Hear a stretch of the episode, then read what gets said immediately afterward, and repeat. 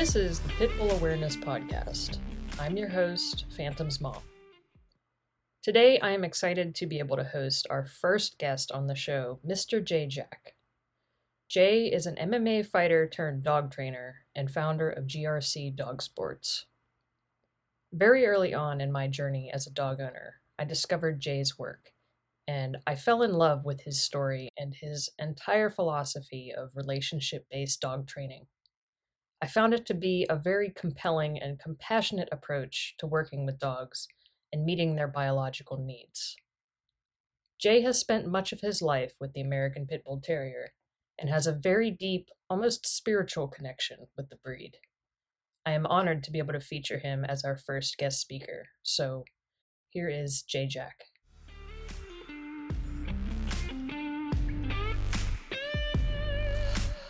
I'm I'm such a Zoom noob. I'm sure that I was already need, like, evident. I don't need like a warning. Oh, okay. oh no, we're recording. Like I don't. I'll say the Okay. same no matter what. Fair enough. Um, it's really weird, and this is I don't know if this is going to be out of context because we just started recording, so you can edit it into Okay. wherever it goes or whatever. But like, it's really strange. Like the camps in the pit bull world. There's like the anti pit bull camp, uh, and that's bananas for its own reasons. But then there's the the pro pit bull camp, and they don't even get along. There's like the there's like the like I like pit bulls because they're soft and squishy, and you can dress them up in pajamas, Right. and and they, you know what I mean. Mhm. And then you're like, well, that's that's not like super accurate. Like that's, I mean, you know, okay, I hear you. And then there's the like, nah, man, they're death machines and pro. They're like, they're like pro.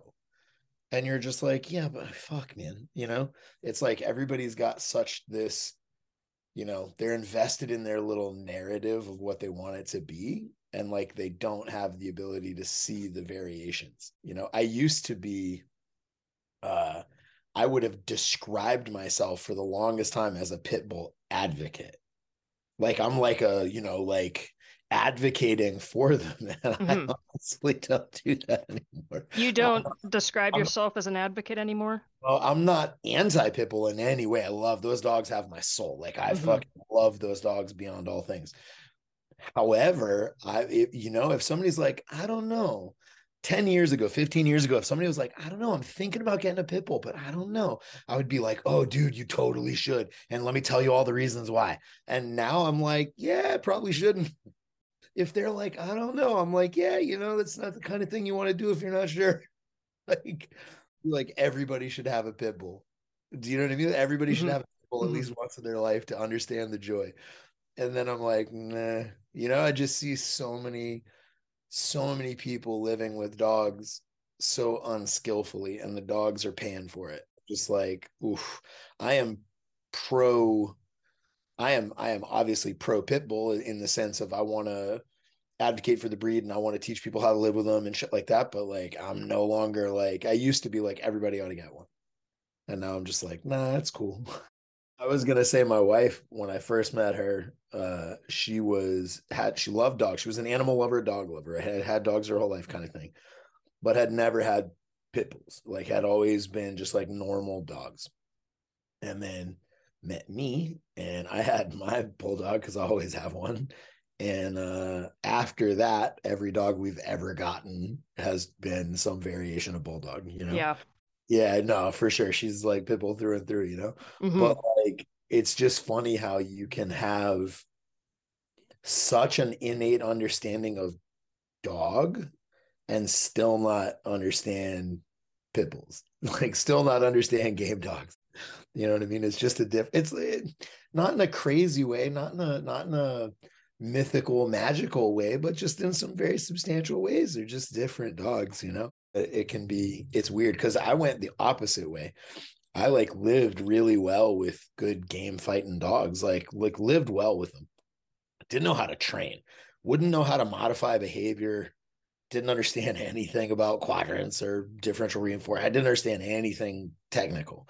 I just lived well with them because I grew up with them and like them. And it was like, that was just what I understood. I, you know, not to sound like every douchebag, because the problem is every fucking guy that says some bullshit like, ah, man, I feel connected to them because they're just like me. You're like, oh, fuck you. No, you're not. You know what I mean? Like, go fuck yourself.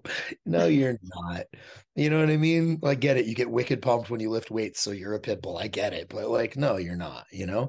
That said, I like fought to pay for my live like I fought professionally, like paid made my food money fighting in a cage, you know? And like that was for decades. That was how I, you know, provided for myself and my family was fighting and like myself. And so I without sounding like one of those like, you know, living vicariously douchebags, I do feel like similar in the in the way that I'm like, man, I'm fulfilled by the same activities, man. I enjoy it. I understand. I know what you're mm-hmm. talking about. But it's funny because I grew up around those kind of dogs and then started wanting to learn how to train them because I wanted to help modify behaviors in, in dogs that were problematic. And then, like, through training, got involved with other people and therefore other dogs and was like, wow, this is totally different. Like, learning how to train not pit bulls. Everybody else learned how to train dogs. And then they get these special one in a million kind of pit bulls that everybody's like, you'll run into one or two of them in your whole career. Like they get those dogs and they're like, whoa, this is unique and different. For me, those were just dogs.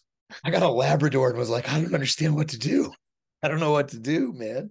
I'm freaking out. Like I had to learn, I had to learn about dog training going the other way because I didn't understand that all dogs weren't like that. I just was like, oh, like I had no idea. So I had to learn it from the other direction. You know, my yeah. wife like the opposite. She knew dogs but didn't know pit bulls, and I knew pit bulls but didn't know dogs. she had this shepherd mix when we first got together, and I have a tattoo of him on my leg because I learned so much from him. But it was like I did not. He might as well have been a fucking ferret. I didn't know. I was just like, I don't know what to do with this. This is not a dog, man. It just made no sense to me whatsoever. But you know, we connected. We figured. I figured him out. But like I had to learn how to let dogs be what they are. You know what I mean? Like I had to mm-hmm. learn how to let dogs be what they are and not assume they're going to be something else. But for me, it was trying not to assume they were game dogs and accept them for the fact that they're not. For most people, it's accepting the fact that they are game dogs. So that was a struggle initially, is like not putting all dogs into the mold that you expected. Yeah, just because not because I had this weird this is what I wanted them to be. It was just, it was just like over time, you make assumptions based on patterns. So, like, every dog I had was like, uh, just a good fucking pit bull, like a really classic, like super cool with people, like definitely willing to fight, not necessarily antisocial with dogs, but like you had to watch the interaction. There were varying degrees of like either just outright aggressive or like totally social, but will absolutely scrap if it's presented. You know, dog aggression was just part of the thing, and human aggression was not, and they were wicked cool and just like the the perfect template of the ideal perfect American Pit Bull Terrier. Like that's what I had over and over and over again as a kid.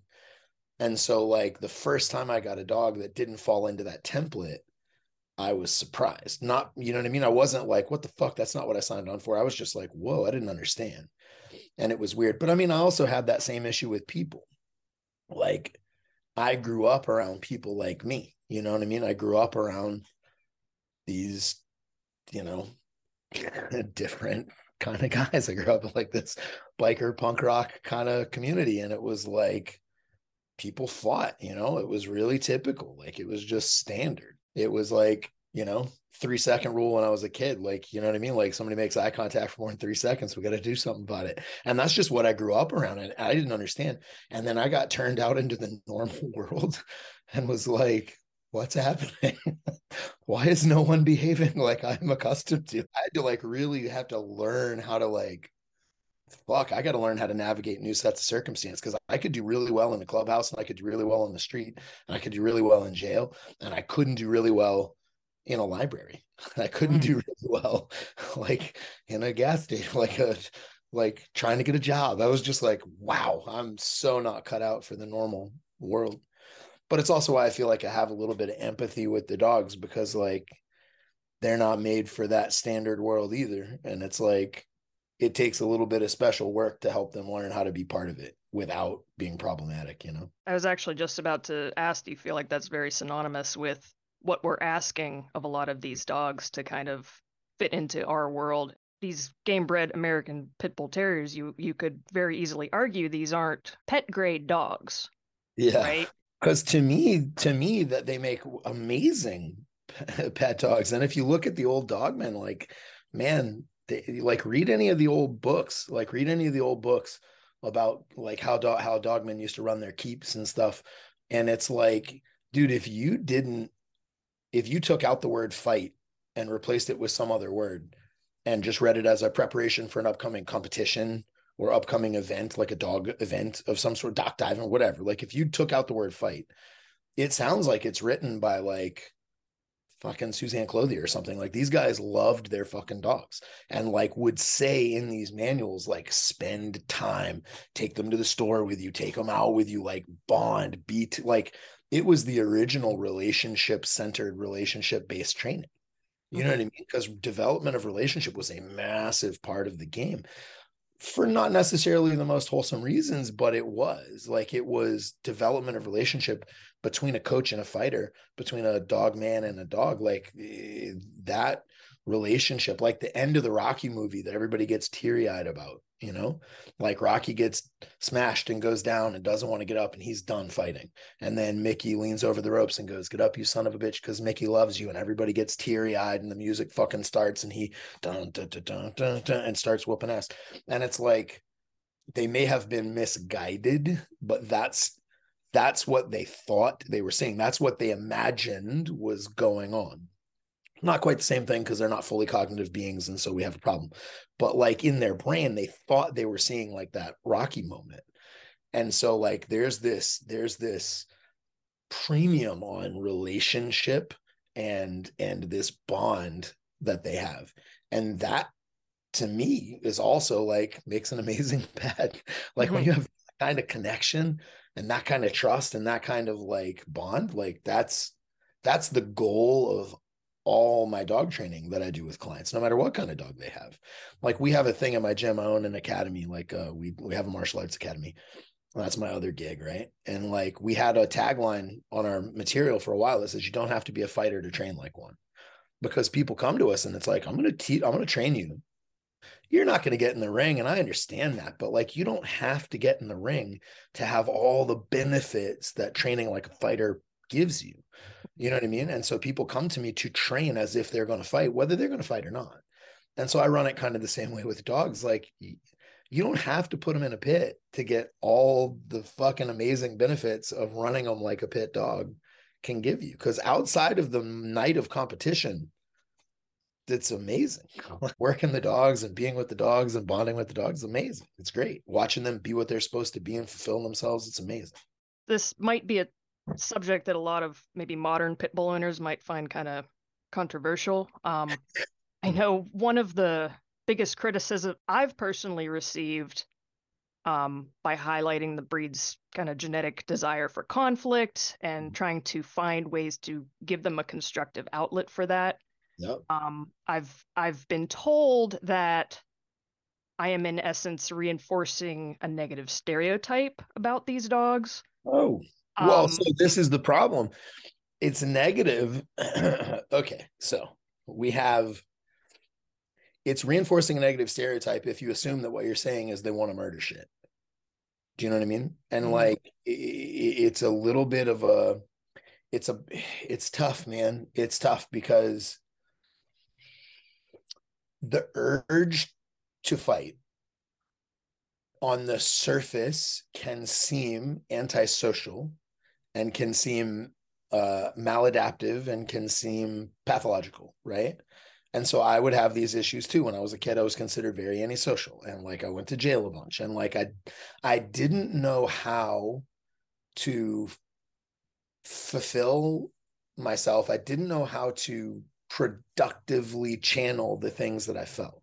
But the truth is, I have the capacity to be a good person. I'm I'm like I'm a I haven't gone to jail in decades. You know what I mean? Like I'm, I'm, a great guy. I pay my taxes. I have this business. I coach kids and I help people change their lives and make them stronger. Like I'm a wonderful person now, you know, and and and nothing's changed. I still enjoy fighting. It's just that now I have places to put it that are not maladaptive. You know what I mean? Like I know that I'm gonna get this feeling when I deadlift. I'm gonna get to be, I'm gonna get to get mad. Like, dude, I'll get like teary eyed. I'll get fucking angry. Like, you know what I mean? But that's a great place to put that. You know, like I that doesn't come out in the line at Burger King for no reason anymore because I'm not a child. I learned how to this isn't where that goes. Like the guy at the red light that's I fucking you. I'm not like, that's not where this goes. And I can go, hey, buddy,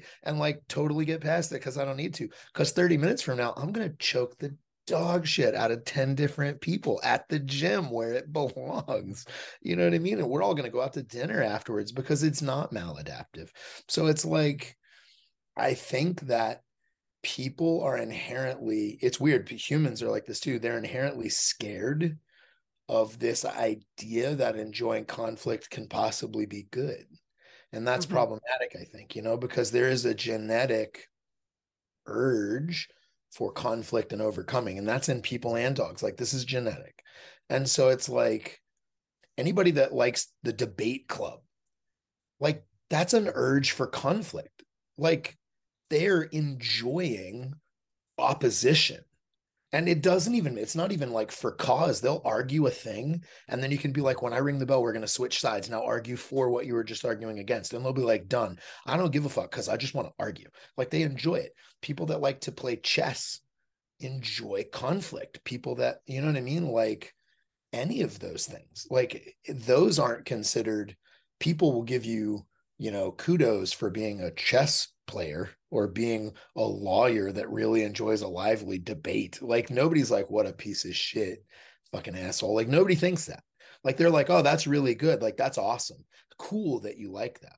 But that's the same urge. It's just a different avenue of expression. Like everybody likes to play sports. Some people want to play soccer. Some people want to play rugby. And there's like different flavors of that urge for conflict and competition and opposing one another but it's like people have this weird line in the sand where once it becomes in any way physical they're like no that's not acceptable. That freaks me out. Like chess awesome. Debate awesome. Rugby well some of the people will be okay with it there's a lot of people like that's brutal. That's too much. Mma oh god no that's just human cockfighting. That's ridiculous. Because it's just like more physicality. But i think people don't understand. There are people that are wired to enjoy conflict in the physical flavor, you know? But that doesn't make them pathological. It doesn't make them maladaptive. It means that they have to learn where in society it's acceptable to channel it and put it. Otherwise, it will be. It for sure. The prisons are filled with kids that couldn't figure it out. I should have been in jail. Like I can't. It's a fucking miracle that I am free. You know what I mean? Like I should be dead or in jail, guaranteed 100%. It's a fucking shocker that I am alive. And so that's like, I get how lucky I am that I found a path that let me be expressive in the way that I, I can be happy and also part of the society, you know? And that's a big part of what we have to do with all dogs, not just game dogs, all dogs. Like the way that I approach dog training is first, what were they genetically designed to do? What is the lifestyle that their soul screams for? Like, what were they supposed to do? And if it is in any way possible, give them that exact fucking thing, like that exact thing. So if you have a herding dog, man, even if it's like it takes you a two hour drive and you can only do it once a month, man, take them fucking herding. Like, the actual fucking thing. Like give them the thing. If you have a mushing dog, god damn it, like get them on a harness and get a fucking scooter and like let them do the thing, you know? If you can't do the thing because it's impossible because of where you live or it's, you know, not safe or not feasible or whatever, then give them the closest possible surrogate. You know what I mean? So like if you have a herding dog and you can't take them herding, take them to play treibball. Like that's not herding animals, but it's still working with a team and looking at guidance and moving this object over there and stalking and paying attention. Like it's very, very similar. And then, like, if you can't play treibball, then spin the dials even in ways that don't look the same. Like, so for example, a lot of herding dogs are really good at doing obedience, precision obedience. But if you look at it, even though it's not herding, it's spinning a lot of the same dials that herding spins. Because when they're herding, they have to split their attention between what's going on and what mom's saying, like what my handler is directing me to do and what else is going on. I have to split my attention. I have to be very precise. They say down, I have to down. They say move left, I have to move left. They say stop, I have to stop. It involves going quick, changing positions, freezing, locking in, being precise, waiting for release. Like those are all the same things when you're like sit down, stand, come, heel.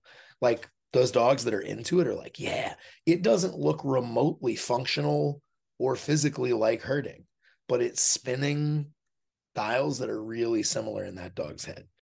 That's cool because most dogs have stuff that herding. Nobody gets angry about herding or fucking sniffing or whatever.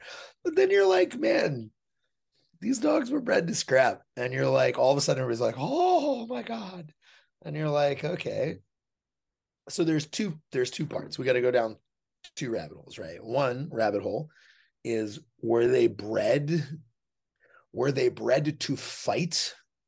Were they bred to be dog aggressive? Or is it something else?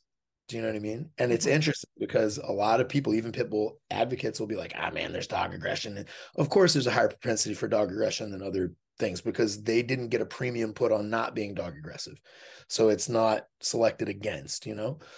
But the truth is, there's so many dogs. Like there's stories in the old pit bull books. Uh, I want to say Armitage in his book from the fucking 30s or whatever wrote about the best pit dog he ever had was a stray dog that was living with a pack of dogs. Could let him walk around the yard, no chain, totally social. Hmm. Put him in a pit and square him up on a dog, and he was like, "Oh, game on, motherfucker," and was in. But it's like the ability to be social wasn't just this pathological dog aggression. They just they would fight if you square them up to fight. And I've had many dogs that were like that. Like they were literally super, super social unless another dog was sort of like them and they both started looking at each other like dude are you one of the ones? And then they're like i think we could do this. And then they square up and it's on. And it's like that is not pathological dog aggression. That's a love of challenge. Like that's a love of fight as a game you know? And i understand that because i have the exact same thing. I'm super social. I'm a wicked nice guy. But do you know what i mean?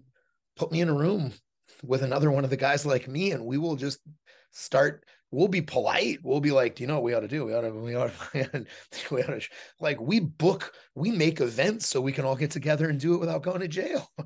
You know we ought to, and then we go out to dinner because it's like it's not about like man fuck you. It's about challenge you know? I don't believe that they were bred to be dog aggressive and that's going to sound ridiculous. I believe they were bred to have a massive desire for challenge and overcoming and conflict. That that's a inborn desire to overcome conflict right? Just like border collies weren't bred to chase tennis balls. You know what i'm saying? Border collies are not genetically bred to chase tennis balls because if you throw a lacrosse ball they'll chase it. If you throw a frisbee they'll chase it. If you throw you know what i mean? It's not tennis ball it's moving object. Do you know what I mean? Now they mm-hmm. get turned on to tennis balls because it moves and they're like, fuck yeah, track the moving thing, acquire the moving thing. But they're not bred for tennis ball chasing. They're bred with qualities that make tennis ball chasing likely. Bulls weren't bred for fighting. I mean, they were. They, they were bred to possess qualities and characteristics that make conflict enjoyment most likely. And then what we do is we're like, look, you make it more likely. If you want a border collie to be a ball addict, you turn them onto a ball first, quick, right away. So they learn ball is where this goes. Like you put a bunch of Malinois puppies, walk through a room with Malinois puppies and see what they do. And they start biting your sleeves. Mm-hmm, mm-hmm. And you're like, oh my God. And you go, oh shit. And you get a rag. And you're like, guess what? This is where that goes. And you turn them onto the rag, which is why they're not biting your pants at three months old because they're like, no, rags are where this go. This goes on rags. Right. But it's like if you didn't do that, If you didn't go, no, no, no, this is where it goes. It goes here, it goes on the rag, little Mally. They would just be obsessive pant grabbers and they wouldn't give a fuck about rags. They'd be biting your pants because that's what they think they're supposed to do. And so, like, you take a little pit bull who's got this genetic urge to enjoy conflict and you put him in a litter with other dogs that are also into conflict. It's the first and free game. They don't have to go find a stick. Their litter mates right there. They do you know what I mean? It's the it's the first and free. And if you don't redirect a little Mally onto a rag, he's going to become an obsessive pant biter. If you redirect them onto a rag, they start to bite rags and they go, ah, rags are where they go. So if you want to raise one of those dogs, like it's easy to raise a social pitty, super easy. You know what I mean? You just have to go like, look, this is where that goes. This does not go on your litter mate. Sorry, buddy. This is not where that goes. This goes over here. This goes on the rag. This goes on the flirt pole. This goes on whatever the fuck we're to do, the spring pole. This goes into these activities, not into these activities. But unless you get in and direct them, the first easiest source of conflict play is litter mates. And then mm-hmm. once a dog gets turned onto something for long enough, they're like, this is what it is. And it's hard to get them off of that and onto something else.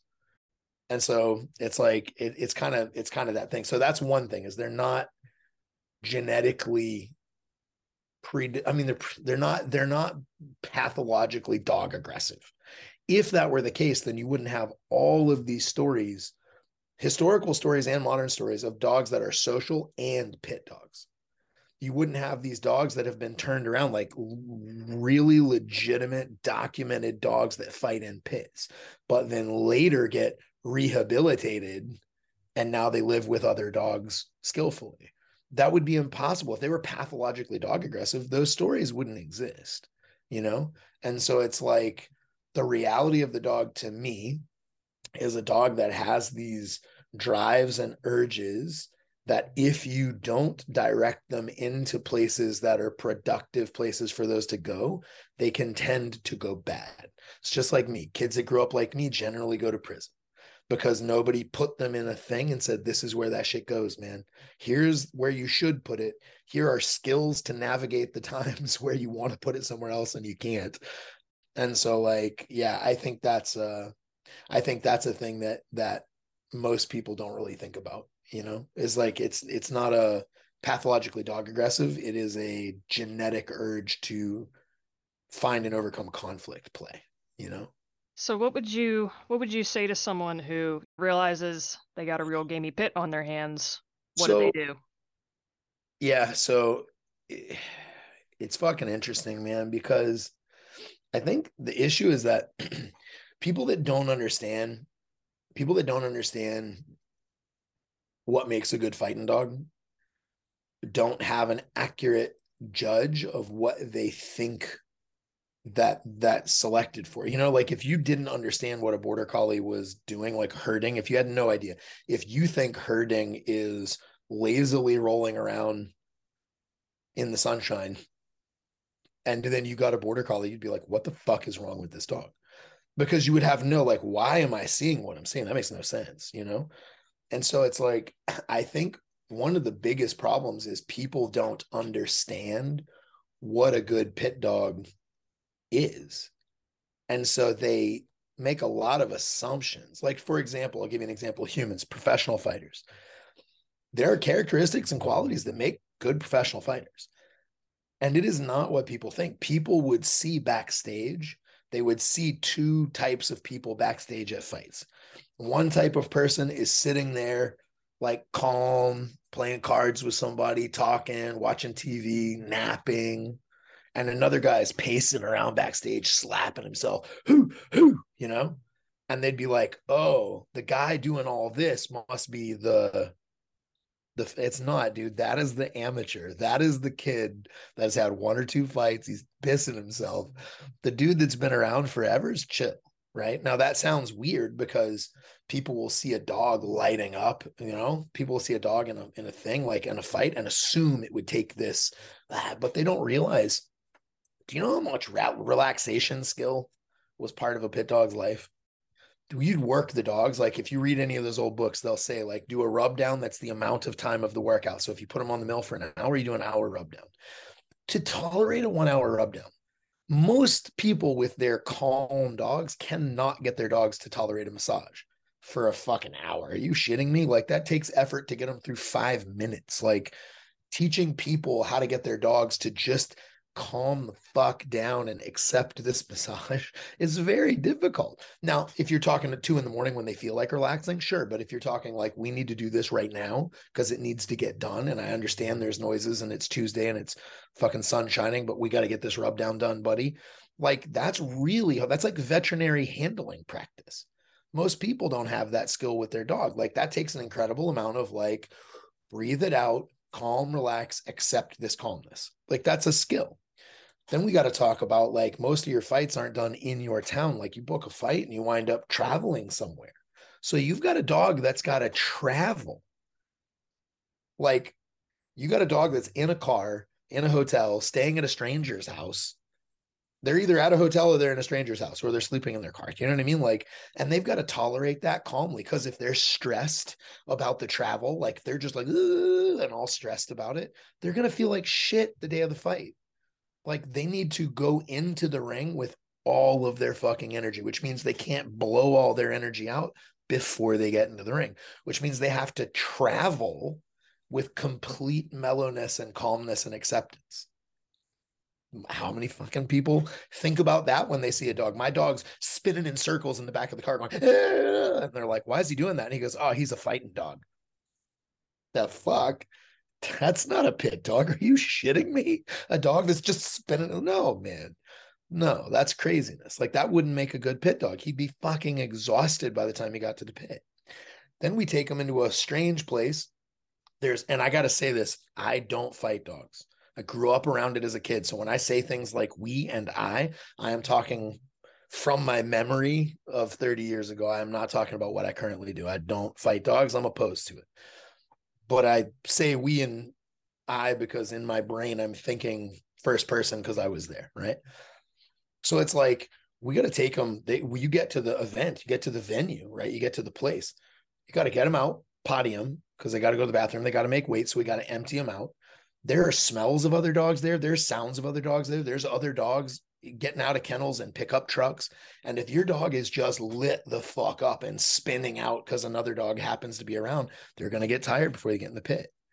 They need to be calm, man, fucking mellow. And then we got to weigh them. They got to get a hanging strap and weigh them. All these fucking people around can't get spun up. We got to wash them. I take your dog, I wash your dog, you take my dog, you wash my dog. This fucking stranger's got to wash my dog. And it's like, and they can't be like, and all fucking stressed out. So when you see these people with these pit bulls and they are just nervy, blowing up at shit, freaking out, spinning, just wound up, and then they're they'll excuse it by going, that's all those fighting dog genetics. And you're like, actually, that's the opposite, dude. That's not fighting dog genetics. That is an abomination of fighting dog genetics. That's not what it looks like. Do you know what I mean? A nervy dog that freaks out and is running on high throttle all the time and can't pull it back. That's a terrible, that's a terrible pit dog. You know what I mean? And so it's like, I don't think they understand what a fighting dog looked like because they don't understand what a fight was. You know what I mean? A fight mm-hmm. is not this blow up bluster. You know what I mean? Like it's not like they can go hours. And so it's like people don't realize what the event was that they were selected for. And because they don't know what it was, they don't know what the dogs would be to do that. So then they make all these assessments. So it's like the freaking out, nervy blow up dog isn't because he was a fighting dog. The dogs that are chill and calm outside of drive are actually more like fighting dogs and this is where people get the misconception because I could go, I could grow up with good dogs, and I'd take them to the, I'd take them to the martial arts school, and there's 30 pairs of people fighting, and my dog was just sleeping to give a fuck. And you know what I mean? Like he could travel, he didn't give a fuck. Put him, you know, he didn't care. Put him in a car, a stranger's car, nobody cares. Like drive him around, he just hang out in the gym. It's totally cool. And like you can see where the nanny dog myth comes from. Somebody could step on his tail and he wouldn't bite him out of pain. Somebody could like make a weird sound movement real quick and he's not going to bite him because he's scared. He's not scared and he doesn't feel pain.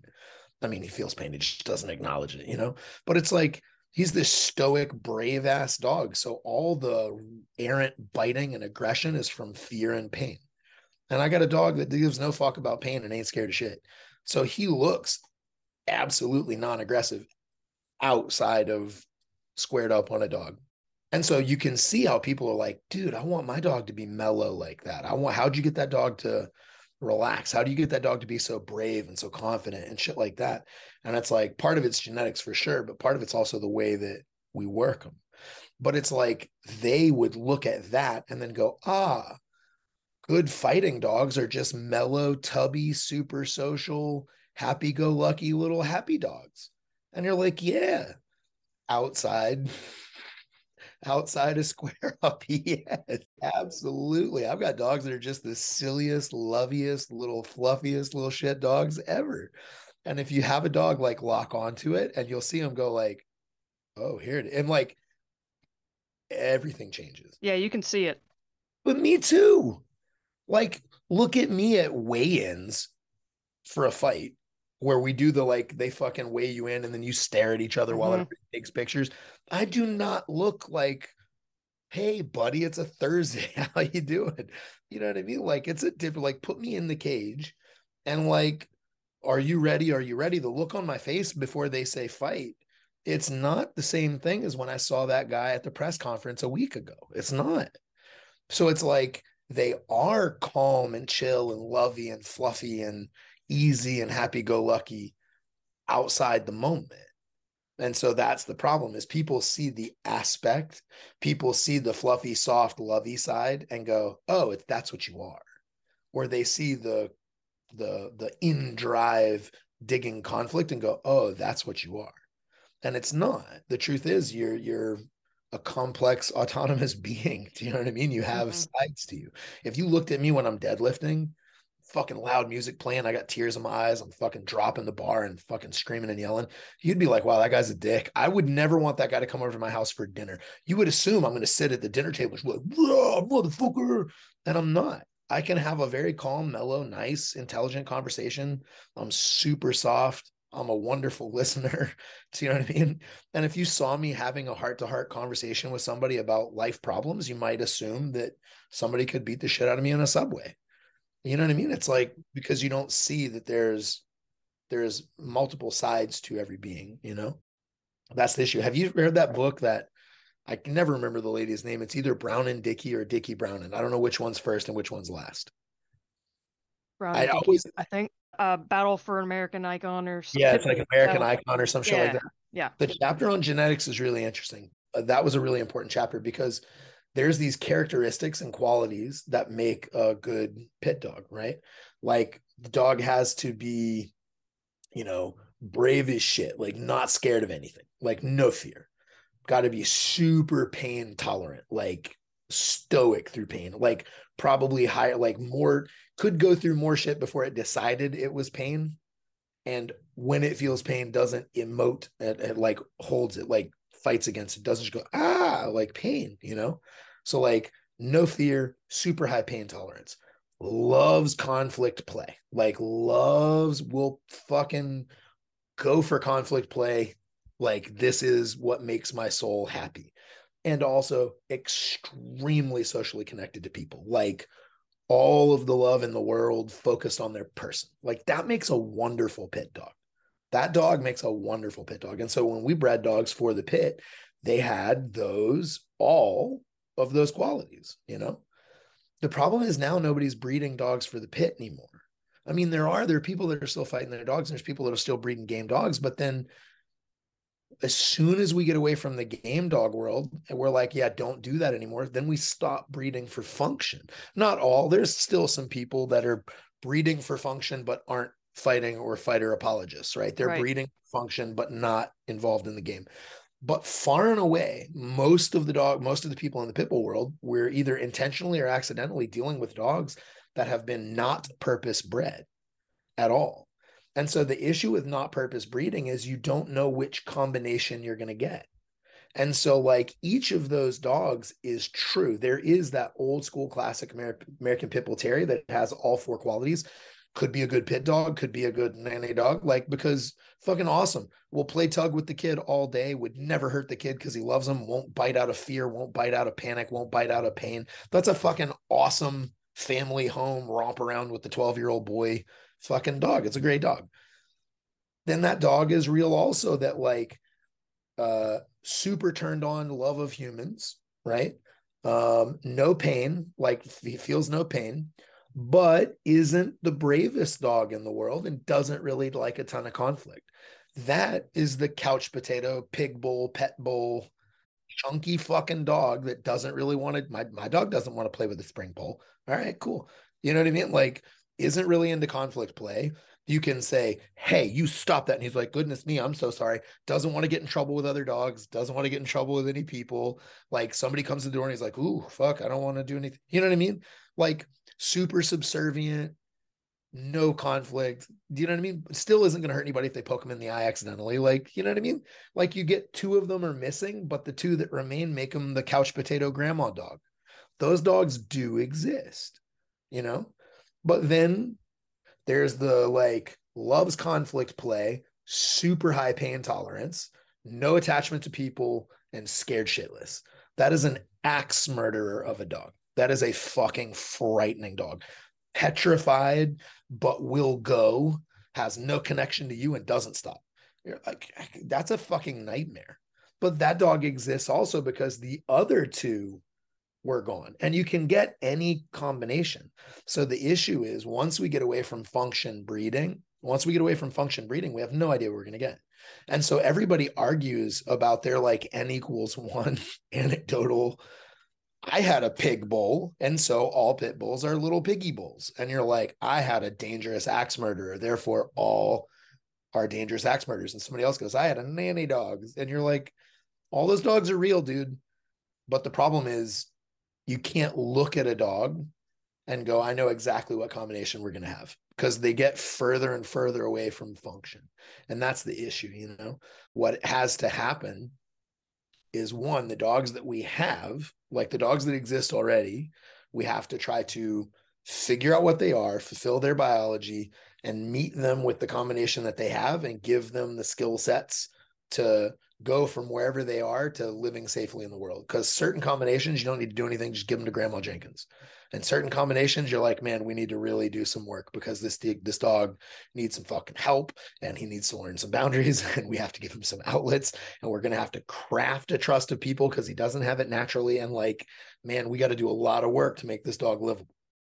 But then it's like outside of that, we need to encourage people to be breeding for function and not for looks because it's getting out of hand. There's dogs that look great and they're genetic fucking messes. And now there's dogs that don't even look good. Like I don't even know what's going on with some of these fucking the exotic bullies and toad line bullies and yeah. Oh, it's gross. You know, it's really gross. Yeah. And so it's like I think we really need to get people to understand the importance of function breeding um, because it really is a it really is a big thing. But the problem is when you start talking about function breeding, we go, well, what's the function? Functional breeding. So what's the function? Dog fights. And everybody goes, no. But and I am not a dogfight enthusiast and I am not a dogfight apologist. I'm not like, you know, I don't do it, but god damn it, it's cool. Like I'm not one of those guys either. I'm like, man, it's bad. I'll rail against, I'll stop it. Like I've been anti that and been involved in the breaking up of that shit like for decades, right? So I'm not into it. But it's like people think that when you start saying, I want to retain the qualities those dogs once had, to say, like, I like pit fighting. And you're like, and then they don't want to say that. So then they go the other way and like no function breeding. Or they're they're not like any, they're just like every other dog. And you're like, man, both of those are not accurate statements. Um, I wanted to touch on something you mentioned because you said you basically grew up into a dogfighting family. Sure. I I think I heard in a pod the podcast with Bethany Grace, you kind of had like a change of heart about that and like your teens. Yeah, like 14 or so. Yeah. Um I mean, so, go ahead. Sorry. I'm I'm just curious to know like what what was it that sort of like what was the moment that caused you to start thinking differently about what you had been raised in? so it wasn't it wasn't a moment i'd always felt weird you know have you i don't know man. Have you ever had like you hear stories about kids that like knew they were gay when they were a kid but they, they couldn't reconcile it like they didn't want to talk about it and they're like this will go away and i just have to like pretend it's not happening. And then at a certain point you're like nah something is different and i have to address it right? It felt sort of like that right? But it was weird because it was a i was internally conflicted and this is going to sound horrific right? This is going to sound really bad because some part of me saw beauty in the fights. And that's really hard for people to hear.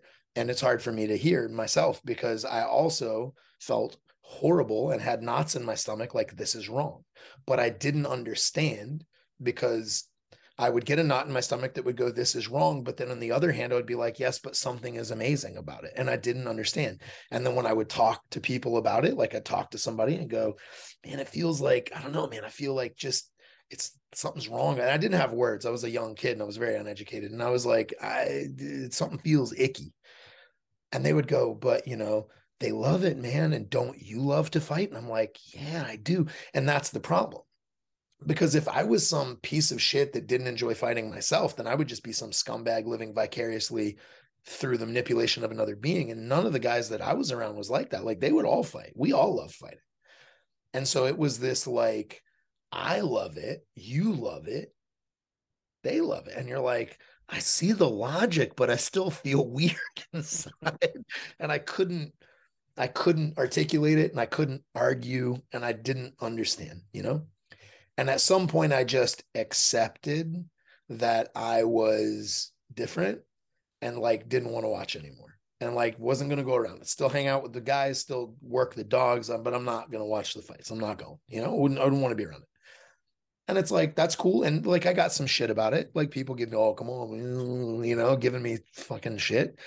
And I'm like, whatever, dude. Now, if I hadn't also been a fighter myself, that could have gone super sideways. But it's like, listen, the picking on me is all fine, but if you'd like to fight about this, we can just scrap.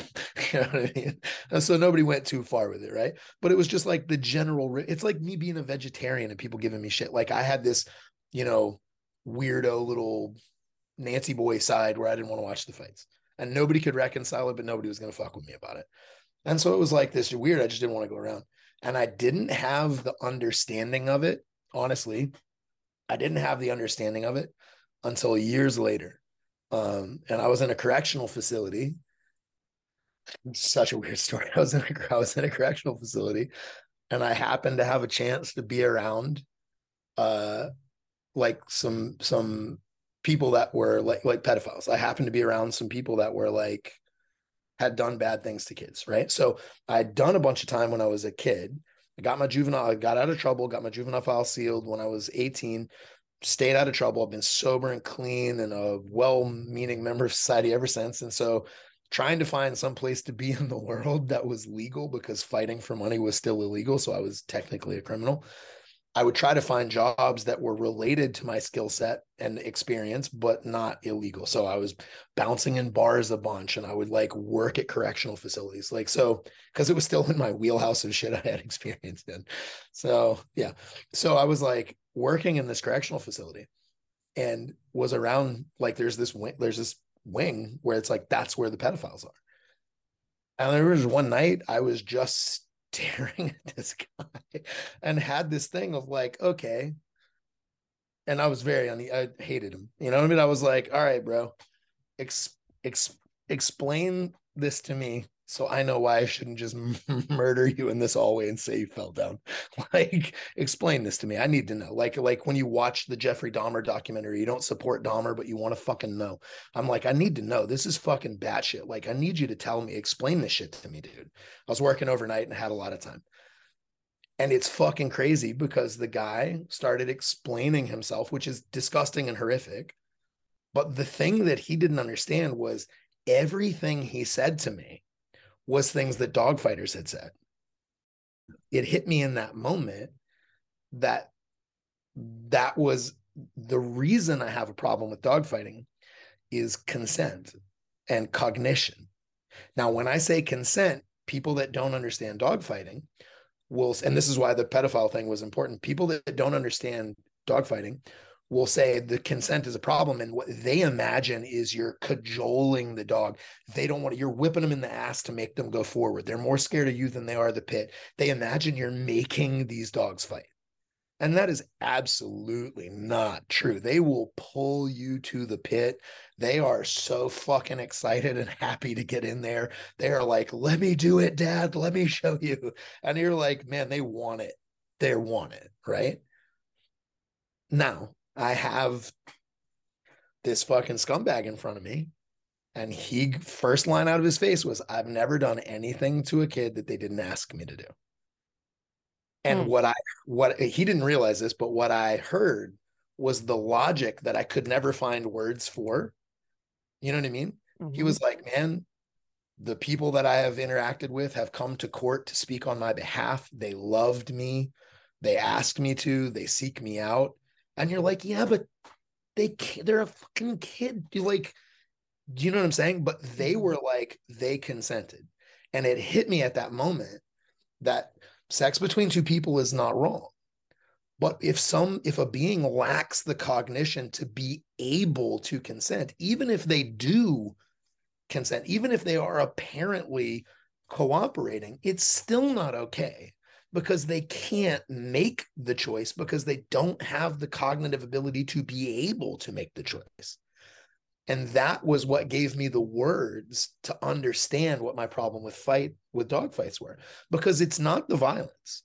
My wife fought professionally for decades. I watched her get in a cage and get her face smashed the fuck in. And it was the most beautiful thing I've ever seen in my life. That was the day I knew I wanted to marry her. you know what I mean? Like she's all smashed up and came back to the corner. And this was back in the day when it was a little unregulated. And we were taking her gloves off and they walked up and said, We're doing an overtime round, which is not a thing that happens. And I was like, that was the Rocky moment you know most people most people quit. In the pit world they call that two dogging right? Like so they'll put you they'll take you out let you think you're done and then put you back in. And most most dogs most people quit on the like wait i thought i was done. Like the relief and then you have to, like lace back up and do it again. That's fucking hard and I knew that I was all, I was like, tape it up. I was like, hey, all that shit you were just saying, how you're fucking disappointed and can't believe how bad, like, let me fucking go see it. And she walked out there and smashed that bitch. And I was like, I'm so in love with you and I want to marry you so badly right now. She's the most amazing person in the world. But I have no issue with violence, none. Consensual violence between two people is beautiful. I have no issue with that. So then I was like, but I don't understand what my problem is. And then it hit me the dogs don't have the cognitive ability, even though they are consenting and they do want to do it, they are saying yes. They don't have the ability to understand. And so they don't have the cognition to give real consent. So even though they are apparently consenting, it is not real consent. And then how do we know that we're right about this? Because a kid who was manipulated and coerced and agreed and consented years after that event, they are worse. Real love, a real healthy relationship makes you better. It's like the campground rule. It leaves you better than it found you. Do you know what I mean? And nobody that was molested as a kid is left better than they were found. Their relationships with other people are worse. They need fucking therapy. They need, they're like, it's damaged them and made them worse with their own species. And so dogfighting is the same. When I fight a person, we can go out for pancakes afterwards. That was my thing. I take people out for pancakes after fights. So like we would go have food. I became really good friends with dudes that I fought. Fighting made me better able to handle my own species, made me more social and made me and the other being that consented to fight bond and able to make better bonds with other people. And that's what real consent does, but not really able to consent, but still apparently consenting is going to set you off. So, like, if my dog could fight another dog in a pit and give consent, and both dogs consented, and then afterwards they could share a fucking meaty bone with no conflict and become best buds for life, I 100% will let my dogs fight. Absolutely. Because there is no blowback. It's the same thing that I do. But because they can't, they are less likely to be able to get along with other dogs. They become worse around their own species. Do you know what I mean? It makes mm-hmm. them less healthy and less social. So it's not that beautiful thing that builds one up. It's something else. So it looks like it on the surface, but it's not that thing. Do you know what I'm saying? But I didn't understand the I didn't understand because all I could say was like, I don't know. Something about it is beautiful, but something about it makes my tummy hurt. And they'd go, You like to fight? And I go, Yeah. And they go, Well, Milo likes to fight. And I'm like, Yeah, but and I couldn't I couldn't explain it. Do you know what I mean? And I needed that idiot to talk to me about how oh they consented they wanted to and then i'm like you a you're a piece of shit and i'm going to kill you but b i now understand what the problem is because yes from the outside you can go oh man they wanted to like but not okay just because of being acted like they wanted to doesn't mean they understood well enough to be able to consent because they're not aware it's going to make them less healthy over time they're not aware right. You know what I mean? And healthy interactions make you better over time, not worse. And so the dog's evidence that I'm correct about their inability to give cognitive consent is made true. It's it's it's it's validated to me by the fact that they become less healthy and less good with their own species over time instead of better. If it was real and good and true, it would make you better like it made me better with people. So that was the thing that happened. It happened when I was 14. I didn't happen. It was, I always felt that way, but I finally gave up on it when I was 14. And then, like, probably another four or five years later, before I got the language, I got the understanding because I was still conflicted. Because I would still talk to dog fighters and be like, they could talk about a good part, and I'd be like, yeah, into it. And then I'd have the, oh, but you know what I mean? I was still really conflicted about my own feelings because I didn't understand. Once I was 18 or so, I was like, okay, cool. I understand now. You know, and now I don't have the weird conflicted thing about it. But it's also so hard for people to understand that because it's like they want to judge the old style dog fighters. They want to judge them. And I do. I judge them. Don't get me wrong. Like I you're wrong about what you think you see. But they are misguided they're not uh, malicious. They think they're giving that dog exactly what it needs. And they think that they're seeing this beautiful, rocky fucking moment. And they think they're seeing what I saw when my wife was fighting. But it's not. But they don't understand that. You know what I mean? Like they don't they don't get that. And so I it's still wrong, but it's a different level of fucked up than what a lot of people they think that they hate dogs and they're shitty and mean to their dogs and they're not. Those guys love their fucking dogs. They treat their dogs so goddamn good. They love their dogs so fucking much. Like they're misguided for sure. But but yeah they don't have an intentional malice. Like mm-hmm. they think they're doing right by the dogs. They're just wrong. Right right. I was going to say do you think that's kind of that's true across the board or is that like no, I've heard horror stories now. Like things have gotten so fucked up now. Like if you read books like from the 1800s and fucking early 1900s, even into like the 70s and 80s, like the fight scene was still like kind of those old school Cajun rules type yeah. guys, like that had a deep love of their dogs, misguided, incorrect. I mean, people were marrying 13 year old kids back then, so they were definitely misguided about a lot of shit. They're, you know, like they thought they were doing good. They weren't, but they thought they were. Now, I mean, I've been out of the scene now for so long that what it's turned into, I mean, I haven't witnessed this, but you hear horror stories. Who knows if it's true? But you hear horror stories like they're just setting dogs on fire and light and, and locking them in a trunk together. Dude, that's not dog fighting. Like old school dog fighters would have fucking skinned you alive for doing that to a dog. Like that's not a dog fight. Like the whole point of a dog fight was to see gameness and consent, not to just it's not just torture porn with dogs. You know, it, it was it was a uh, they were wrong, but they thought they were creating a moment of beauty. They weren't just trying to burn dogs with acid and I mean it just wasn't it wasn't like that. You know, um, I've heard that that is what modern dog fights or at least some aspect of modern dog fighting has become is just like torture porn with dogs that makes me more sad. But all I know is the dudes in the fight scene that I grew up around would have fucking killed. Like if somebody was like, "Hey, you want to lock our dogs? You want to set our dogs on fire and lock them in a box and see what happens?" They would have shot the guy. Like they would have been like, Absolutely not. No. Like that's that's not fighting. Like that's just torture, Yeah. you know? Like gameness as a virtue isn't upheld like it was. Like what, what like if you're locked in a box, there's no like how can you even tell? You can't Right. even see like it's just it's silliness. Yeah. It's like the whole point, the whole point was to see did you so there's this moment of gameness like there's this and and and we all appreciate it it's written into every fucking movie rudy karate kid rocky 300 saving private ryan like the, every single hero movie has this like overwhelming odds crushing them down everything says quit but they grit it the fuck out and they endure and then they finally crawl their way back. And that's like, that's, we all pay millions of dollars a year to go watch movies that have that theme every single year. There's these three movies that come out with that fucking everything. We all are attracted to that idea.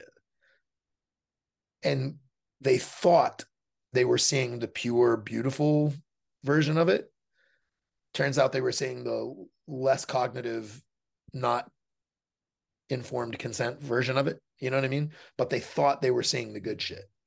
You know what I mean? Like they thought they were seeing the good shit. When I was a kid, I knew guys that would watch dog fights, but they wouldn't watch like cockfights. Because they were like, it's not, they don't think. They're just, do you know what I mean? Mm-hmm. Like, it wasn't the same thing. I mean, we'd, they'd have them, they'd watch them, they'd be around them. They weren't going to oppose to them, but they weren't into it. I mean, I saw people fight fish, you know, it's like, but nobody was like, nobody was moved because that's just like, that's like National Geographic watching ants fight. It's like, it's not, Right.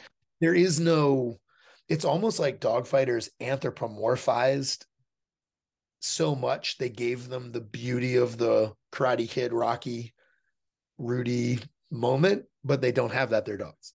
But like they knew inherently they were like that's a chicken dude. It's not it's not there. If it's not there it can't be that thing. It's just going through it's just eh, it's just functioning. You know what i mean? Like it's a fish. It's not thinking. You know what i mean? Like they anthropomorphize dogs to the point where they convinced themselves they saw the beauty as if they would have the experience if they fought because when we fight there's this beautiful moment. It's like when i fight when two people fight if they're in the right headspace it's like we're giving each other a gift. I can't find this moment without your help and you can't find this moment without my help. And so we're going to give this moment to one another. And some of the most beautiful memories of my life are fights because i really like saw what I could accomplish and how far I could go. And like, man, I learned a lot about myself and developed a lot about myself. And that was a gift we gave one another. And that's what they thought they were, they're wrong, but that's why they thought they were saw it. But they thought they saw it with dogs, but they didn't. They're just chickens, are just chickens. So they'd watch it, but they weren't like moved to tears by it, you know?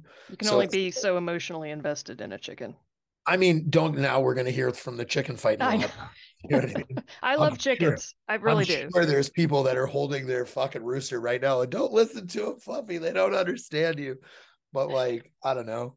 I mean, I I, I was never into it. it. They just don't seem. There was no. There was no. That always just looked gross to me because there was no like. There was no conflict because it might be beautiful. It, it was just like it's just fucking stupid. Like that's just. I was never into animal. Like I saw, you know, like somebody was like, they'd do something stupid to an animal, or so you'd hear them, or they'd like some kid I saw, like there was a rat on the road that had been hit by a car, but it wasn't dead. And they were like running over it with their bike. And you're just like, dude, like that's, I was never like, yeah, that's cool, gross. I was always like, what the fuck is wrong with you? Like that, I've never been into animal cru- cruelty, you know? Yeah. So chicken fighting and fish and stuff always seem like just gross dogs at least there was the conflict of it, might be a thing but it took me a while to realize it wasn't you know Gotcha. Um, we are we're a little past time, but I had one more question I wanted to ask you. Um, so kind of goes without saying, we as pit bull owners, and if you care to call yourself an advocate or whatever, um, Sure. kind of have a bit of a problem on our hands with regard to how these dogs are being perceived by the public. Um, how they're legislated against, and you know what people see in the media about attacks and maulings and all of that. In light of all of that, what do you think that those of us who love and advocate for these dogs should be doing right now? Yeah, I mean, I I don't know how to fix society. Um, there's too many people. There's I, I'm an anarchist at heart. I think the world's overpopulated. I don't know how to fix anything. What I think of is like concentric circles around you, you know, like live with your dog like so well that anybody that witnesses it goes, damn, that's beautiful. You know what I mean? Like there is no like I can tell you right now, the logo on my shirt, this guy right here, right? Like that dog is responsible for probably a hundred people having pit bulls in their life because they came in the gym, saw that dog, saw me, saw that dog and my life with that dog, and went, That is the most beautiful thing I've ever seen. I want that. You know what I mean? And for right or wrong, went, you know, most of them it worked out well. A couple of times they would get one and go, I'm in over my head. I was like, let me explain how to live with it. Cause it doesn't look like that by accident, motherfucker. We work on it, you know? But like that dog, my my life with that dog was beautiful to the point where when people saw it, they could not find flaw in it and they were attracted to it. And so, like, that's the first because if you don't have that with your dog, like, it's tough, man. You start advocating for all this other shit, and then it's like you're living unskillfully with your dog. Like, live with your dog skillfully and have the most amazing and beautiful relationship that you can with your dog, right? Then, kind of concentric circles out from that. By doing that and being in public to whatever degree you are, you're going to get influence there's going to be some kind of somebody's going to go hey i was thinking about getting a dog and i love the way you and your dog interact. What do you think i should do? Should i get a pit bull too? Because you have a cool pit bull and that's when you have a chance to go hey let me explain to you what you see the fluffy part you see this part you don't see this part. Let me talk to you about how much time we put in on leash walking so we could not have reactive moments because he gets super turned on on a leash when he sees a dog. And that took a significant amount of time to be able to navigate that without conflict between he and i and without issues you know in in society. And so like if you want to put the work in but you can actually have a realistic conversation with somebody but they're not going to ask you that if they don't see something beautiful, they're not going to ask you. So it's like fix your yard. And then there's going to be a sphere of influence around you. And if you're an individual person, that's going to be a small amount of influence, but that's great. But do what you can do. If you're a dog trainer, it's going to be more. If you're a public figure, it's going to be more.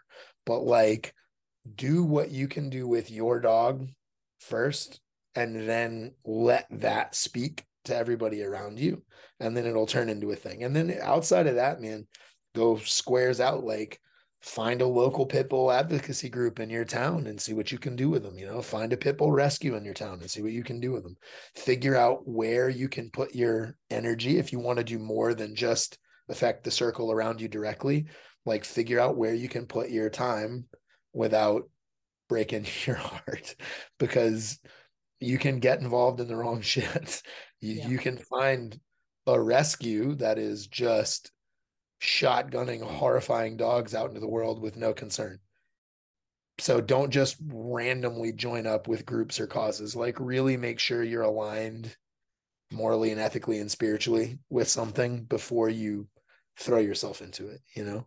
And if you can find a group if you find a group that does the like be good with your circle, affect the direct sphere around you that sees you. And then if that's still not enough and you want to do more, then find something to be involved in but look for the group that's going to speak to you. And if you can't find something and you still feel the urge to do something, then start something different on your own. Like you got to be the change you want to see in the world, man. If you don't see the group you want to join, start it. Um, all right, cool, man. Hey, I'm going to have to jet. I got another thing coming up. Sounds good. Thank you so much, Jake. Really appreciate your time. Yeah, of course, man. Let me know when this is coming out. Yeah, we'll do. Um, I'll probably have it out tomorrow. I'll send you a link. Awesome. All right, Thank I'll talk to you. Thanks so much. Have Bye. a good one.